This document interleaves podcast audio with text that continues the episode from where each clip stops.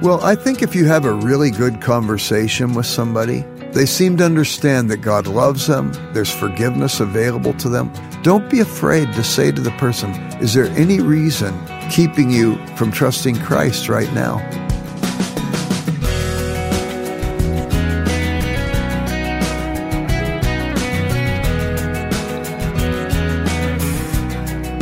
First person guest now is Dr. Jerry Root, who will not only tell us his own story of coming to faith in Christ, but will tell us how to overcome any fear we have about talking with others about the gospel. Welcome to the conversation. I'm Wayne Shepherd. Before we hear from our guest, let me thank the Far East Broadcasting Company for the support which makes First Person possible here on your station. FEBC is dedicated to proclaiming the news of Jesus Christ to the world through radio and digital media, and you can help with your support. Learn more at firstpersoninterview.com. Also at the website, you can learn more about our guests, including a schedule of upcoming interviews. Go to firstpersoninterview.com.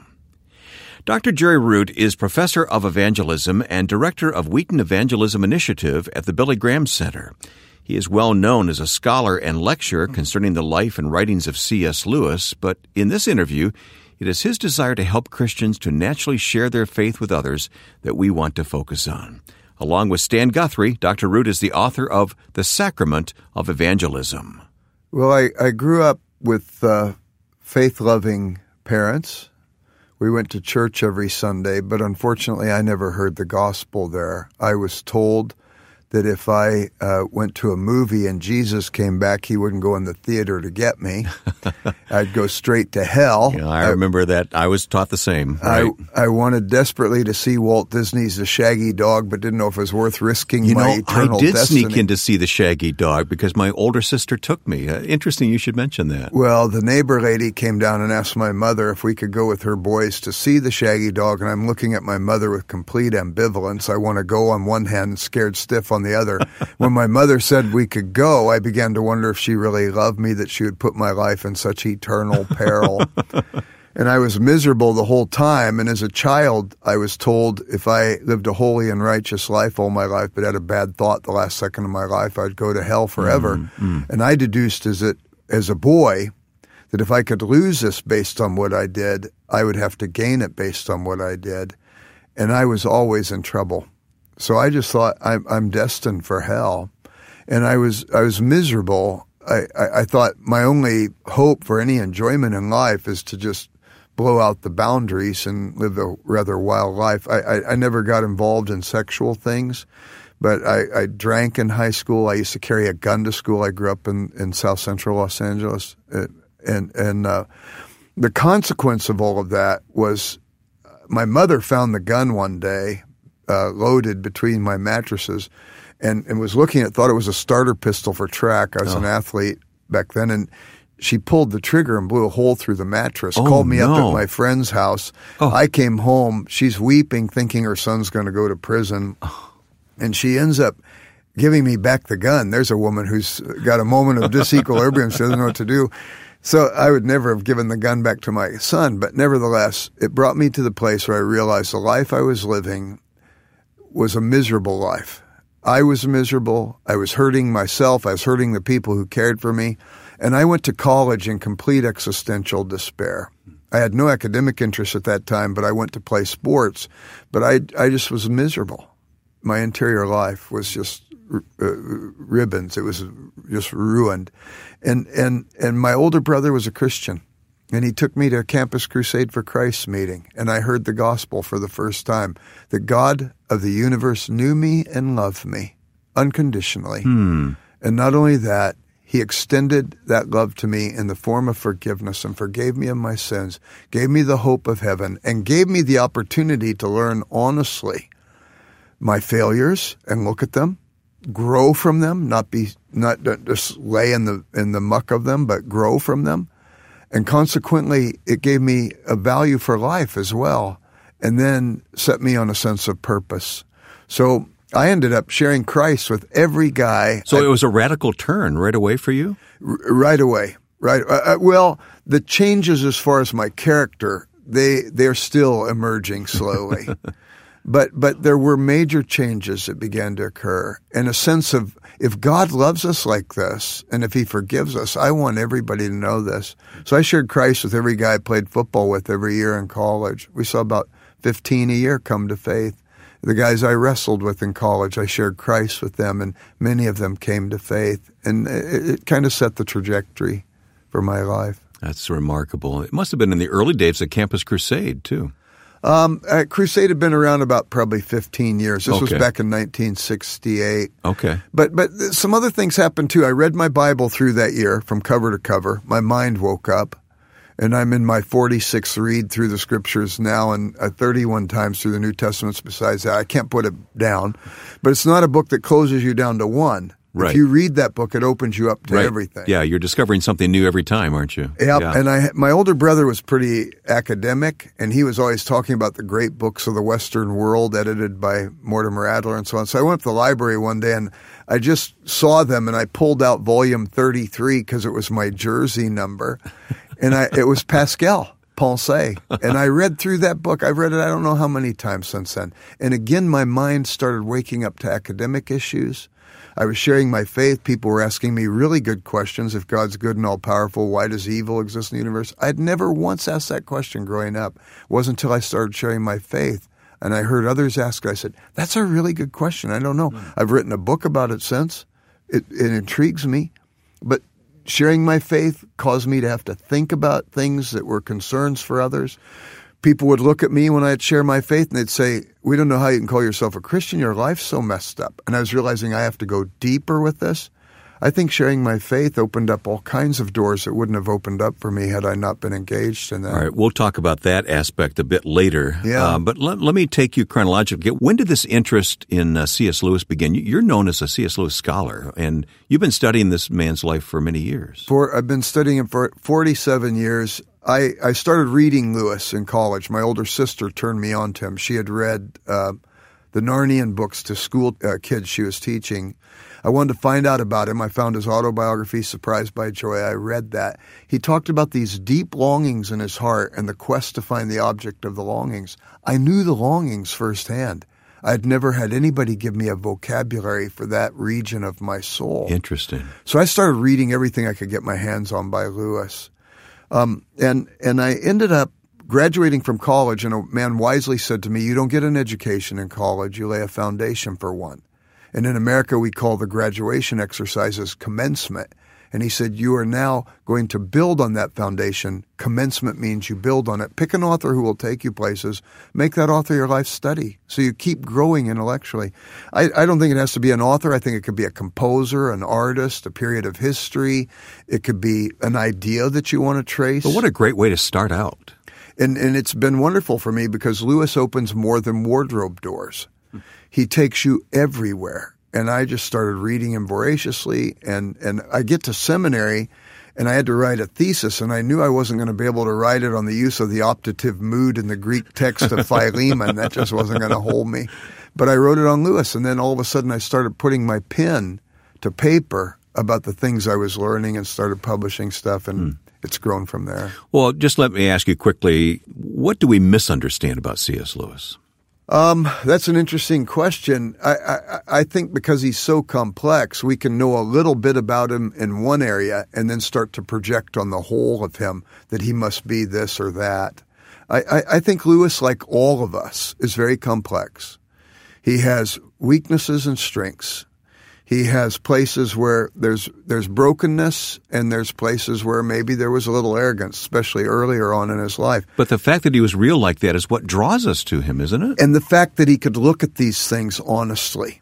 There seems to be undergirding him a sense of deep security in the love of God, an awareness of God's forgiveness, and also there seems to be extending out from him this um, uh, remarkable sense of wonder and awe an intellectual curiosity that causes him to engage with ideas, asks deep questions, is in search of the answer, and when he finds the answers, it seems to percolate into worship in him. And I think this might be something that would most people might miss.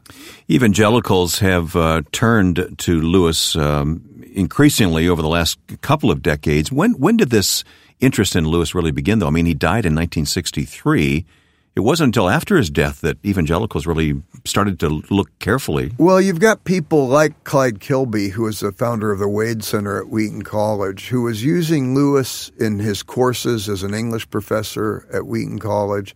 And I think he was the one that helped people, especially if they were struggling with how to have a, a robust intellectual faith. Lewis became a sort of prophet for them and he was a guide, a seer who was opening these doors. And and, and I think you could probably, if you were going to trace it back, find a lot of it in Kilby. Okay. And then the students that Kilby deployed, Wheaton's a very interesting place. The students go off and do remarkable things, and I think a lot of them took that DNA with them. Talk about the experience of teaching students this generation about Lewis and others.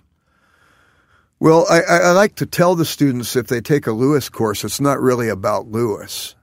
It's really about trying to get a bigger picture of God. Um, Lewis said in a very obscure book nobody ever reads called The Personal Heresy that we don't want to make a spectacle of an author. We want to use that author as spectacles and mm. see through mm. their eyes the world that they see. And Lewis is a person very much impressed with the integration of faith and learning. One of the most uh, well known comments that he made was I believe in Christianity as I believe the sun has risen, not only because I see it, but because by it I see everything else. And so when you take Lewis, who has a wide angle lens, as well as very focused lens in each of his books, and you help students get exposed to how deeply you can go by virtue of the focus and how wide the subject ranges of the integration of faith and learning, I think it takes their breath away. And I think it gives them this sense of wonder and awe. And that's it's thrilling for me to see the lights go on in their eyes. I don't teach for money, I teach to see the lights go on in students' eyes. Dr. Jerry Roots will have more of how we can naturally share our faith coming up on First Person. This program is supported each week by the Far East Broadcasting Company, and I'm Ed Cannon, the president of FEBC. These first person stories of God at work in people's lives always encourage me. And at FEBC, we want to encourage you even more with God's Word. Take a moment to sign up for our daily online 30 day devotional featuring stories and scripture. You can sign up easily at firstpersoninterview.com. Go there today. firstpersoninterview.com. My guest is Jerry Root, Dr. Jerry Root, Professor of Evangelism, Director of Wheaton Evangelism Initiative at the Billy Graham Center for Evangelism it's really interesting to talk to you, Jerry. I mean, I, have I've read some of your material through the years, and I've I've heard you speak on a couple of occasions. But to sit and hear your story just it fascinates me. That's why I do this program, first person. You know, whenever I hear a person's story of faith, I'm a high T on the Myers Briggs. I live in my head, but I find tears start to come. Yeah. And the reason why is because God showed up for that person. Hmm. And I almost feel like I want to take my shoes off because it's holy ground, like Moses at the burning bush where God reveals his presence. This changed life is a place where God has shown up. It's, it's remarkable to me. Yeah, I agree. I agree. I want to spend our remaining time talking about evangelism. Um, you've written a book called The Sacrament of Evangelism, and we may need to explore that title for a moment. What does it mean to live sacramentally, first of all? Well, in, in the high liturgical forms of worship, the sacramental forms, they'll talk about seven sacraments. And each of these sacraments is supposed to be a place where God has showed up uniquely and he's demonstrating grace to others. Well, I, I, I technically believe that God is always showing up and he's always mediating grace. So all of life is a sacrament. In, in, in a sense, I think that's true. So I think that some people stop too short when they stop at two ordinances or seven sacraments. I think this conversation itself is a sacrament. Your listeners, as they listen, it's somewhat sacramental because God may be tugging at their heart and speaking to them. So evangelism then, if I take Christ to somebody, it's a, it's a misunderstanding. I don't take Jesus to anybody. He's already there. He's more deeply in love with that person than you and I will ever be. I just get to go and make explicit what God might be doing implicitly. as God's ambassador to that person. I've heard you say that you don't feel that you have the gift of evangelism, but it's a high value Yeah. for you. Can you explain that? Well, I think it should be a high value for any Christian who takes their faith seriously because Jesus' last words to us are go. It's interesting to me, too, in the Gospels, we find Jesus doing two things. He's, he's making disciples and he's discipling them and preparing them to go. And that whole uh, school of discipleship is Jesus preparing them to go. And then you've got the, the demoniac, the Gennesaret demoniac, who uh, Jesus heals, casts the demons out. And this guy is begging Jesus to go with him. And Jesus says, No, here's what you're going to do you're going to go tell others about me. So whether it be the instant follow up or the long term follow up, it's preparing people to be disciples. It should be all of our value. But, but some people are particularly gifted at it. I'm not particularly gifted. I have learned from my mistakes, but I think we should all learn from our mistakes. Sometimes it's, it's difficult. And we shouldn't let that dissuade us. Jesus called us to do this. We should stay inclined to the high call and learn from our mistakes and grow. I think we want to be attentive to what God's doing in that situation. And we can begin to cultivate our own hearts to watch for this sort of thing. But I, I believe it begins by asking public questions. What's your name? If you're in a city, like one time I was in Chicago and I met a man and I said, What's your name? He said, Peter. I said, Peter, I'm Jerry. Are you from Chicago? Public question. And he said, No, I grew up in Albuquerque, but when my parents divorced when I was 12, I moved to Chicago with my mother. He didn't have to tell me that. If I ask a public question and a person in the answer gives me details, they also give me permission with those details to ask questions about the details. And those questions allow me to go deeper and deeper as the person allows, till I finally come to the felt need, the place where God is tugging on the heart. And I'm not now shooting the gospel arrows at targets that don't exist. I'm aiming at something that's very specific, and I am participating with where God is already working in that person's heart. It's not very hard. But but don't you think that we surmise that everybody wants privacy? They don't want to be asked questions about themselves. We're intruding on their privacy somehow if we ask a simple question like that. I have never met a person whose mind is not going trying to figure out and understand the meaning of their life. How do I enter into that world? They may keep it private because people have trampled on them. People have made their life miserable. And so there's a lack of trust that goes on. But if I show genuine interest in that person, it's amazing to me how often people will let down their guard and in the midst of transparent moments share the things that they're thinking about that they want to make sense of. And I again participate with what God's doing in their life. And do you ever feel like you hesitate because, well, what if they ask me a question I can't answer? Oh no, no, no! That's always an opportunity. If somebody asks me a question that I don't, I don't know the answer to, I say that is fascinating. I don't know the answer. Thanks for asking that. I want to find out. By the way, can we get together next week? Because I'm going to go dig, and if we get together next week, maybe I'll have not not the complete answer, but something substantive. So it opens the door for further discussion. Yeah, we come up with all kinds of excuses, don't we? Yeah, I, I think we do because we're afraid. But if I'm afraid, then then then I need to go deeper in my understanding of God's love because it says perfect love casts out fear. What are some of the other things that you talk about in this book? We hardly have time to do the book justice here in a few minutes of conversation, but just another point or two of how we should be looking at as evangelism as a as a way of life for us. Well, one one thing in the book is I talk about how to be filled with the Spirit, and and it's not a, a, a an ecstatic emotional experience necessarily. It's just fundamentally confessing our sin, inviting God to fill us with His Spirit so we would be prompted by Him. I, I believe God prompts us. And if we listen to His voice, He's economical with His prompts. If we don't listen, He gives them fewer. Hmm. He will always give them once in a while again. And if we start responding, we'll get more prompts. Interesting, And, yeah. and I get these prompts a lot of times. Jerry, talk to this person. Here's a point. This person just brought something up in the conversation. I, I don't hear an audible voice, but I feel the prompt.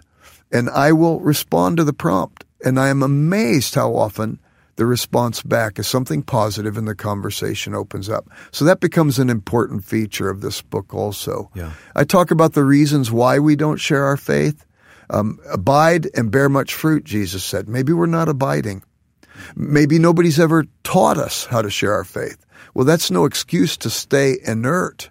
Then we need to go and learn. And then, and then the issue of uh, uh, 2 Peter 1, 1 through 11, it talks about that we need to be growing in virtue and growing in our faith. And if we're growing in our faith, it says it will make us useful and fruitful. So we look at some of those things too. And then follow up. You don't just lead a person to Christ. You want to love on this person and nurture that person so you can deploy them and reproduce a reproducer. This is what you're committed to at this stage of life. I, I am, and, and I've, I've been committed to it pretty early on since I was first a Christian. I just was incompetent. I'm still incompetent, but I'm I'm growing in some levels of competence, and I don't think we need to be afraid to grow. Just give us one last bit of encouragement that you, this is something we not only should be doing, but we can do in the power of the Spirit. Well, I think if you have a really good conversation with somebody and they seem to be getting it, they seem to understand that God loves them, there's forgiveness available to them. Don't be afraid to say to the person, Is there any reason keeping you from trusting Christ right now? Be that direct. Yeah, I, I do it all the time. And you're always amazed when the person says, No. And you pray with them. I'll give you an example. I was coming back from a theology conference just recently I'd read a paper there, and I get on the plane, and I'm sitting by the window, and a guy comes in and sits in the middle seat and he says, Rats, I've got a middle seat. Well, a little bit of conversation's going there. A moment later, a guy comes and sits on the aisle seat and he says, Professor Root. And I said, You got the drop on me. I don't know you. He says, Is it your paper you read at the theology conference? So we start talking about theology. And here's this guy in the middle seat. And I turned to him and I asked him his name. He told me. And I said, I don't want you to feel like you're not included in this conversation. We were just at a theology conference. Please feel free to be included. I don't want to talk over you. And then finally I turned to him and I say, Are you a person of spiritual interests? And he said, Yeah, I went to Peru and studied with a shaman once. Well, you don't have to, uh, God says he won't put out the smoking flax. so don't be put off by that. Just say instead, tell me about that. And he told me, I said, how was that for you? He said, it was a complete downer. It didn't do a thing for me.